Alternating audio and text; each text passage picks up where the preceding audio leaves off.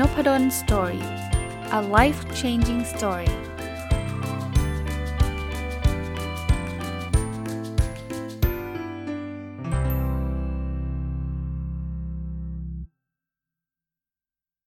สวัสดีครับ ยินดีต้อนรับเข้าสู่นพดล Story พอดแคสต์นะครับ วันนี้เปลี่ยนบรรยากาศบ้างนะครับ จะหยิบหนังสือที่เป็นนิยาย นะครับมารีวิว อย่างที่ท่านน่าจะถ้าฟังผมมาตลอดก็จะทราบนะครับว่าผมเป็นคนชอบอ่านหนังสือ แต่ว่าจะไม่ค่อยอ่านในสายนิยายสักเท่าไหร่นะครับจะไปอ่านหนังสือพวกพัฒนาตัวเองหนังสือเกี่ยวข้องกับธุรกิจอะไรพวกนี้นะแล้วก็จะรีวิวหนังสือพวกนั้นมามาซะส่วนใหญ่นะครับแต่ว่าระยะหลังๆเนี่ยยอมรับว่าพยายามจะลองอ่านนิยาย คือคือเคยอ่านหนังสือเล่มหนึ่งเขาบอกว่าลองอ่านหนังสือที่ตัวเองไม่ค่อยได้อ่านบ้างนะครับ ไม่งั้นเนี่ยภาพมันจะแคบนะ คืออ่านหนังสือเนี่ยดีแล้วละ่ะ มันทำให้เรารู้กว้างขึ้น ถ้าไม่อ่านเลยเนี่ยมันก็รู้แค่แค่แค่ที่เรารู้อะแต่ว่าถ้าเราอ่านหนังสือประเภทเดียวกันเยอะๆเนี่ย ข้อดีคือมันจะลึกในเรื่องนั้น แต่ความกว้างมันจะหายไป ผมก็เลยมามาลองดูนะครับ หลาย ๆ ครั้งก็ไปเจอหนังสือนิยายที่ที่มีความเป็น how to อยู่บ้างนะครับ หนังสือเช่น Y Cafe นะครับ อ่านแล้วชอบนะครับ แล้วก็ไปอ่านนิยายหลาย ๆ เล่ม แล้วก็มารีวิวอยู่บ้าง แต่ก็ยอมรับ อย่างสัตย์จริงเลยว่ารีวิวนิยายเนี่ยรีวิวไม่ค่อยเก่ง เพราะว่าไม่ค่อยได้อ่านนิยาย เพราะว่ารีวิวนิยายมันมีความยากตรงไหนหรือว่าคือไม่อยาก spoil อะนิยายเนี่ยมันมีความมันมันคือถ้าเล่าเรื่องทั้งหมดคนก็ไม่ค่อยอยากอ่านบางทีมันมีเซอร์ไพรส์มันมีหักมุม ความสนุกของการอ่านนิยายเนี่ยคือมันไม่รู้ว่ามันจะเกิดอะไรขึ้นนะคราวนี้จะไม่รีวิวจะรีวิวแบบไม่บอกแล้วจะรีวิวอะไร เพราะนิยายมันเป็นนิยาย แต่ว่า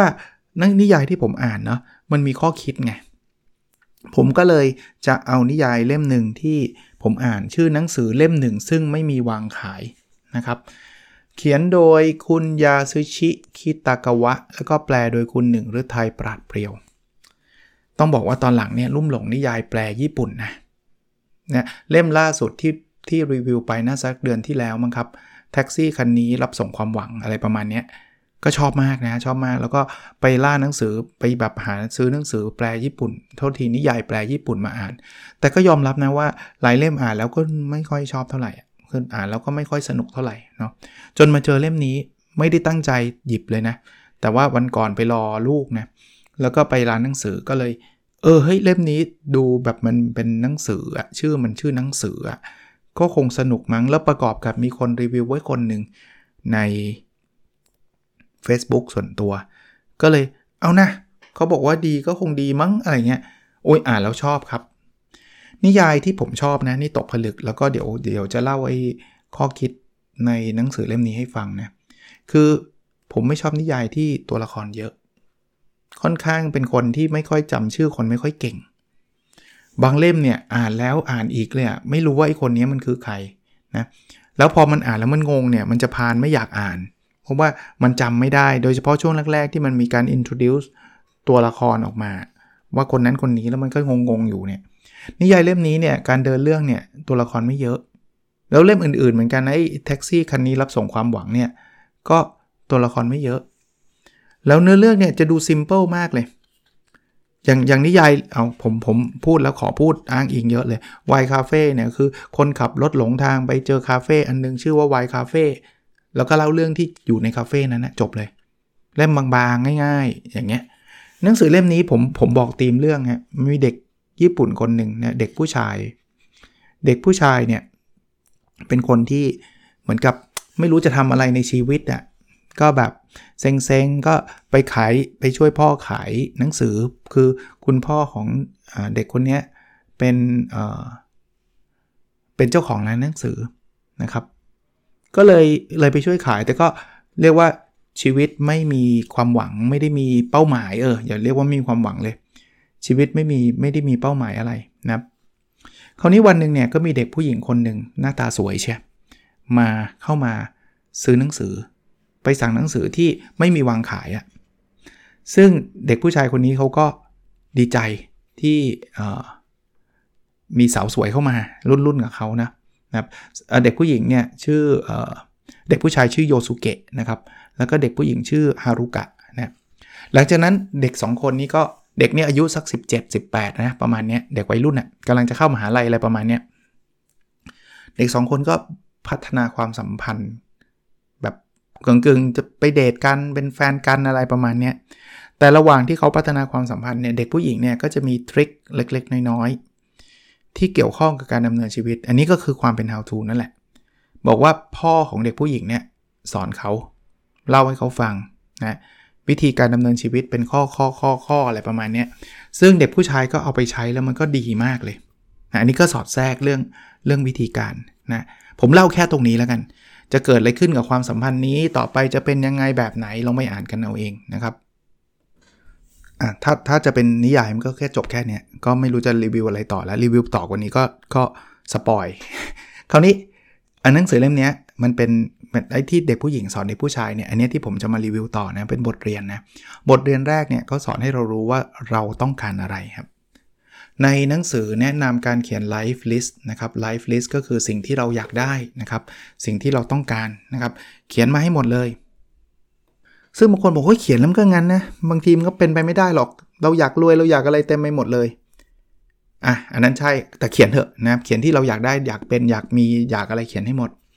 ต่อมาเนี่ยเขาบอกให้เป็นเป็นบทที่ 2 นะ คราวนี้วิธีทำให้ไอ้สิ่งที่เราต้องการเป็นจริงเนี่ยเขาให้เขียนลิสต์อีกอันหนึ่งคือ give list give list ก็คือสิ่งที่เราอยากให้ คือเราเรามักจะชอบเขียนสิ่งที่เราอยากได้อย่างเดียว แต่เราไม่เคยเขียนสิ่งที่เราอยากให้ เราอยากให้คนดีขึ้นยังไง เราอยากให้ชีวิตคนอื่นเป็นยังไง เป็นความปรารถนาดีของเราอะเราอยากจะอย่างอย่างเช่นแบบแบ่งเบาภาระของแม่นี่คือสิ่งที่เราอยากให้ สิ่งที่อยากได้นี่คืออยากอยากรวย แต่สิ่งที่อยากให้คือเราอยากจะช่วยช่วยเหลือพ่อแม่นะครับ ช่วยเหลือแม่นะครับ หรือว่าเราอยากคิดค้นผลิตภัณฑ์ใหม่ เพื่อแก้ปัญหาอันนี้ของของโลกอะไรเงี้ยนะครับ เพราะฉะนั้นเนี่ย เขาบอกว่าเขียนทั้ง2 list list เขาคิด give list กับ take list นะครับ give ก็คืออยากได้ ไอ้โทษทีเทคก็คืออยากได้ give ก็คืออยากให้ เขาบอกว่าการเขียนสิ่งที่เราอยากให้เนี่ย มันจะทำให้ไอ้สิ่งที่เราอยากได้เนี่ย เราจะรู้สึกเลยว่ามันมีความเป็นจริงนะครับ อันนี้น่าสนใจนะ เพราะว่าปกติไอ้พวก bucket list เนี่ย มันมักจะเป็นสิ่งที่เราอยากได้อย่างเดียว เราไม่ค่อยได้เขียนสิ่งที่เราอยากให้มากนัก ลองเขียนดูนะครับ ไม่เสียหายอะไรมันไม่ได้ใช้เวลานานอะไร อันนั้นเป็นบทเรียนที่2นะ list ที่ 2 ลิสต์ที่สามบทเรียนที่3เขาบอกเรียนรู้ความจริงเกี่ยวกับความสำเร็จในแง่ความมั่งคั่ง อันนี้ผมชอบเลยเขาบอกว่าเยนเนี่ยอ่านว่าอะไร เยนคือหน่วยเงินของญี่ปุ่น ถ้าเป็นของไทยก็คือบาทอ่านว่าอะไรบางคนก็บอกบาทก็บาทดิไม่ครับคอนเซปต์อันที่ 3 คือบาทหรือเยนเนี่ยอ่านว่าคำขอบคุณครับ เพราะฉะนั้นเนี่ยเวลาเรามีของทั้งหมดสมมติผมผมเปลี่ยนเป็นบาทแล้วกันนะ ถ้าเกิดของเนี่ยราคา 200 บาทเนี่ยให้คิดว่าคือ 200คำขอบคุณ เขาบอกมันเกี่ยวอะไรกับคำขอบคุณ คุณลองคิดดูนะ ถ้ามีคนให้รถราคา 3 ล้านของคุณเนี่ยคุณจะขอบคุณเขาขนาดไหน คุณก็จะตอบว่าขอบคุณมากดิก็ต้องขอบคุณสุด ๆ เลย เทียบกับผมซื้ออะไรเดียขนม ให้คุณซองละสิบาท อันนี้จะขอบคุณน้อยหน่อยใช่ไหมถ้าซื้อรถคันละสามห้าสามล้านก็ขอบคุณมากหน่อยเขาบอกก็เหมือนกันนะ่ยซื้อรถ3ล้านก็คือ 3 ล้านคำขอบคุณเนี่ยซื้อของขนมขบเคี้ยว 10 บาทก็ 10คำขอขอบคุณเนี่ยเขากำลังให้ระลึกว่ากว่าที่มันจะมาเป็นรถ กว่าที่มันจะเป็นอ่าเป็น เป็นขนมเนี่ยมันผ่านอะไรมาเยอะเลย เราต้องทำอะไรเยอะแยะเลยกว่าจะเป็นรถ เพราะนั้นอะไรที่แพง value มันเยอะเนี่ยมันก็แปลว่ามันมีคนช่วยทำสิ่งเหล่านั้น เราถึงให้เงิน 3 ล้านกับเขาไง เพราะเราต้องการขอบคุณเขา 3 ล้านครั้งนั่นแหละ มันคือ value ของ product อะแหละสรุป ผมชอบที่หนังสือเขียนไว้บอกว่า เราไม่ได้จ่ายเงินเพื่อให้ได้มาซึ่งสิ่งที่ต้องการ แต่เพื่อส่งคำขอบคุณถึงผู้ที่เกี่ยวข้องทั้งหลาย ผมซื้อรถราคา 3 ล้านเนี่ยไม่ใช่เอารถมานะ แต่ผมกำลังจะส่งคำขอบคุณไปยังพนักงานที่สร้างรถยนต์ คนขายรถยนต์ คนที่ทำเหมืองแร่ที่ทำให้เหล็กออกทำตีเหล็กออกมาเพื่อผลิตรถยนต์ คนที่ทำยางรถยนต์ เนี่ยผมจ่ายเงินเพื่อส่งความขอบคุณ เพราะนั้นเนี่ยเรื่องนี้มันสอนให้เรารู้ว่า เวลาเราหาเงินเนี่ยนั่นคือสิ่งที่เราสะสมความขอบคุณไว้ เพราะนั้นผมหาเงินเนี่ยผมคือคนที่ให้เงินผมก็ขอบคุณผม แล้วคนอื่นๆที่เกี่ยวข้อง เราก็สะสมสะสมเงินคือการสะสมคำขอบคุณนั่นแหละ ญี่ปุ่นเนี่ยมีแนวคิดมีเยอะนะ ผมชอบนะนะครับว่าเงินมันคือคำขอบคุณเนะี่ยหาเงินบางคนชอบเห็นเงินมันโอ้ยเป็นอันแบบอะไรวะจะรู้สึกไม่ค่อยดีนะพอมีเงินมันมันคือคำขอบคุณ ถ้าเราเปลี่ยนเป็นคำขอบคุณเราจะรู้สึกดีเลยแทนแทนที่เราจะคิดว่าจะทำยังไงให้รวยขึ้น 10 เท่า คิดแบบนี้ครับทำไงให้เราได้คำขอบคุณเพิ่มขึ้น 10 เท่า เออ จิตใจมันคนละแบบกันเลยนะ ความคิดคนละอย่างเลย มาถึงบทเรียนที่4นะเป็นคนมีเสน่ห์เปี่ยมล้น ปลี่ยนปมด้อยเป็นเอกลักษณ์ คือในเรื่องเนี่ยเขาคุณพ่อของของชื่ออะไรวะนางเอกอะนะครับฮารุกะฮารุกะคุณพ่อคุณพ่อของฮารุกะเนี่ยเขาก็ทำของอันนึงแล้วแบบ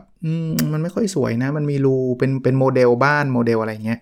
ตอนสุดท้ายเนี่ยเขาทำให้ของนี้มันมันมันดูดีขึ้นจากการเอาไฟเข้าไปในโมเดลนั้น พอมันมีรูเนี่ยแทนที่รูมันจะเป็นสิ่งที่แบบน่าเกลียดใช่ปะ่ะมันกลับทำให้เป็นจุดที่ มันมีแสงไฟลอดออกมาจากโมเดลอันนั้นนะนึกนึกถึงบ้านบ้านกระดาษอะมันมีรูไม่สวย แต่พอเอาไฟเข้าไปในบ้านเนี่ย อันที่มันเป็นรูเนี่ยมันมีแสงไฟออกมาเลย เป็นบ้านที่มันมีมันมีแสงสะท้อนออกมาหมดเลยอะ่ะกลายเป็นสวย เขาก็บอกว่าไอ้แสงสว่างเนี่ยเปรียบเหมือนข้อบกพร่องทั้งหลาย มันทำเป็นเสน่ห์ได้นะ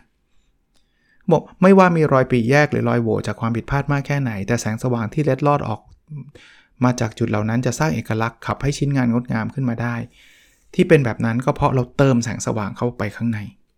อ่าแล้วมันเกี่ยวอะไรกับชีวิตเราเขาบอกเราเหมือนกันครับ เราต้องจุดไฟให้สว่างจากข้างในด้วยตัวเองครับ จุดบกพร่องทั้งหลายแหล่รอยแผลที่เกิดขึ้นจนเป็นเราทุกวันนี้ทั้งหมดนั้นจะกลายเป็นเอกลักษณ์ที่ขับเสน่ห์ของเราขึ้นมา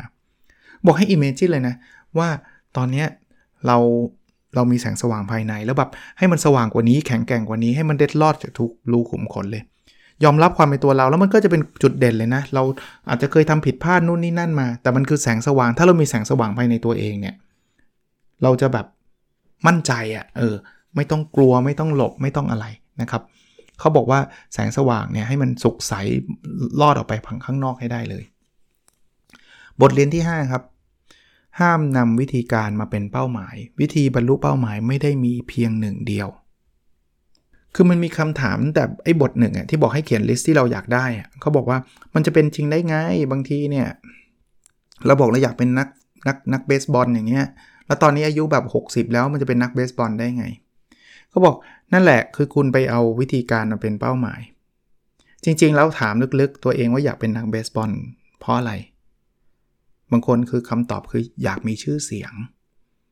จริงๆ แล้วมันไม่ต้องเป็นนักเบสบอลก็ได้นะ คุณเป็นอาจารย์คุณก็มีชื่อเสียงได้นะ คุณเป็นนักร้องคุณก็มีชื่อเสียงได้ เพราะนั้นเนี่ยเบสบอลมันเป็นแค่วิธีการ เขาบอกไม่ควรยกอาชีพให้เป็นความฝันครับ อาชีพเป็นหนทางหนึ่งที่จะสร้างฝันด้วยนะครับนั้นลองลองดูครับว่าบางคนบอกว่าอยากอยากอะไรดีล่ะ อยากเป็นดาราเนี่ยความฝันจริง ๆ คืออะไร มันอาจจะไม่ใช่ดารานะมันอาจจะเป็นการได้รับการยอมรับนะครับ นั้นเขาเขาก็มีสรุปบอกแค่ขึ้นเครื่องบินไม่ได้อย่าล้มเลิกให้ไปถึงจุดหมายขึ้นขึ้นเครื่องบินไม่ได้ก็ไปรถไฟ ก็ไปรถยนต์ จุดหมายไม่ใช่เป้าหมายของเราไม่ใช่การขึ้นเครื่องบิน ลองลองคิดดูดีๆ ว่าเราเขียนเป้าหมายเราถูกหรือเปล่า ไปเอาวิธีการมาเป็นเป้าหมายหรือเปล่า บทเรียนที่ 6 นะครับ ละทิ้งอคติที่ว่าเราทำไม่ได้ศัตรูน่ากลัวผู้เปลี่ยนความเป็นไปได้ ให้เป็นไปไม่ได้ คือหลายคนก็เริ่มต้นว่าโอ้ยเป็นไปไม่ได้แล้ว พอมันเริ่มต้นว่าเป็นไปไม่ได้มันก็เป็นไปไม่ได้ หนังสือเขียนข้อเรื่องนี้ไว้ว่า คนส่วนใหญ่กับตัดสินว่าตัวเองจะทำไม่ได้ไปตลอดชีวิต เพียงเพราะจนถึงเมื่อวานยังทำไม่ได้ ความจริงว่าเมื่อวานทำไม่ได้ ไม่ใช่เหตุผลบอกว่าวันนี้จะทำไม่ได้สักหน่อยจำจำเรื่องแบบที่คนชอบพูดกันไหมสวนสัตว์อะที่แบบว่าเอาเชือกเล็ก ๆ ไปคล้องเท้าช้าง ตอนเล็กๆอะเด็กไอ้ช้างตัวเล็กๆอะมันโดนเชือกแค่เนี้ย มันดึงไม่ออก มันพยายามหลายทีแล้วมันดึงไม่ออก แต่ต่อมามันเติบโตเติบใหญ่ขึ้นมา จริงๆ เชือกเล็ก ๆ เท่าเดิมอะ มันดึงนิดเดียวก็หลุดล้วแต่มันไม่ดึง เพราะว่ามันกีบอัพแล้วไง มันคิดว่าเป็นไปไม่ได้ นั่นแหละ ก็บอกหลายคนก็เป็นแบบนั้น แต่ก่อนเคยทำไม่ได้ก็เลยคิดว่าจะทำไม่ได้ตลอดชีวิตนะครับ ก็ต้องระวังไมซ์เซ็ตเรื่องนี้ ถ้าเราอยากจะประสบความสำเร็จ บทเรียนสุดท้ายนะ ก็เป็นบทที่ทุกคนทราบนะ คือความแน่นอนในชีวิตเรามีเพียงเรื่องเดียวคือในที่สุดเราก็ต้องจากโลกนี้ไป บอกว่าในชีวิตคนเรารับประกันไม่ได้หรอกว่าจะเกิดอะไรขึ้นในอนาคต เพราะฉะนั้นไม่ว่าความสำเร็จยอดเยี่ยมแค่ไหน เราก็ไขว่คว้ามาของได้ขึ้นอยู่กับการกระทำของเราเอง หรือสรุปง่ายๆว่ามันไม่มีอะไรที่เราทำไม่ได้หรอกนะครับ ถ้าเราถ้าเรามีความตั้งใจที่เราถ้าเราจะพยายามที่จะทำนะครับ ก็ผมว่าเป็นเป็นเป็นหนังสือแนวนิยายที่มันฟีลกู๊ดอะผมใช้คาว่าฟีลกู๊ดแล้วกัน แล้วก็ มันไม่ใช่แค่ฟีลกู๊ดนะ มันเป็นนิยายที่แบบแฝงด้วยคติเรื่องของอการใช้ชีวิตได้ดีนะครับ หลังจากจบไอ้นิยายเรื่องนี้แล้วเนี่ย ผมก็ไปโพสต์ใน Facebook ส่วนตัวนะ ว่ามีเรื่องอื่นๆ แนวแนวนี้บ้างไหมเหมือนแท็กซี่คันนี้รับส่งความหวังวายคาเฟ่หรือเล่มนี้ผมจัดอยู่ในแบบแนวเดียวกันนะเนาะหนังสือเล่มหนึ่งซึ่งไม่มีวางขายเนี่ย ก็ก็มีคนแนะนำมาหลายเล่มหลายเรื่องนะ ตอนนี้ก็ก็อ่านอ่านอยู่หลาย ๆ เล่มอยู่เหมือนกันนะครับ บางเล่มก็เข้าทางเหมือนกัน ก็สนุกดีนะครับ เล่มที่ จะเรียกว่าเพิ่งอ่านจบสดสดร้อนๆ แต่ว่าเล่มนี้รีวิวยากนิดนึง เพราะว่ามันไม่ได้มีมีธีมเขาเรียกว่าอะไรอะ่ะ ชัดเจนแบบเรื่องนี้นะ มันไม่ไม่ได้มีข้อคิดเยอะมากนักนะอะไหนไหนพูดแล้วพูดนิดนึงก็แล้วกันนะครับ เพราะว่าเล่มนี้คงไม่ได้มารีวิวหรอกนะครับ ศูนย์รับฝากความเสียใจนะครับ ก็อันนี้คุณบอยวิสูตรแสงอรุณเลิศเนี่ยแนะนำให้ผมอ่านชอบนะ แต่เล่มเล่มศูนย์รับ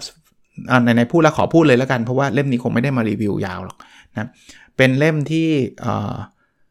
แปลของไต้หวันนะเป็นเป็นเป็นมันมีตามชื่ออะมันมีศูนย์นั่นหนึ่งอะที่รับฝากของให้ส่งกลับไปในอดีตได้ แต่ว่าห้ามไปเปลี่ยนอดีตนะครับ เป็นข้อความเป็นของเป็นอะไรก็ได้ส่งหาคนในอดีตในในครั้งสุดท้าย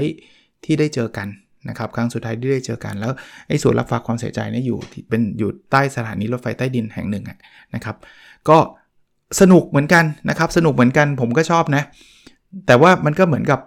คือคือเรื่องมันมีมันเป็นเรื่องของคนหลาย ๆ คนน่ยนะครับในในในหนังสือสูตรรับฝากความเสียใจอะแต่ว่ามันมันมีความเชื่อมโยงกันอยู่คนหลาย ๆ คนนะมีความเชื่อมโยงกันอยู่ แล้วก็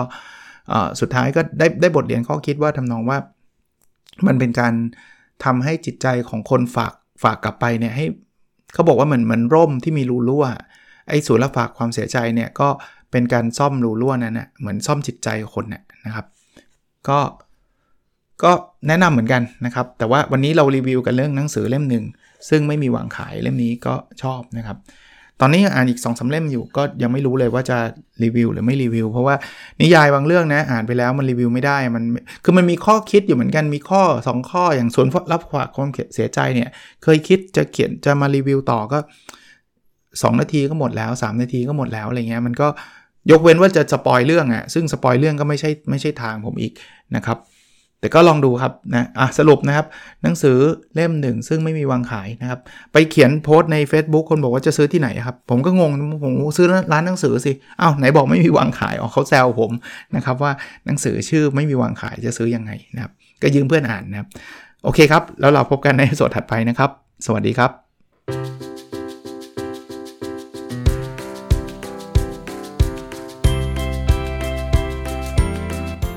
n o p a d o n Story a life changing story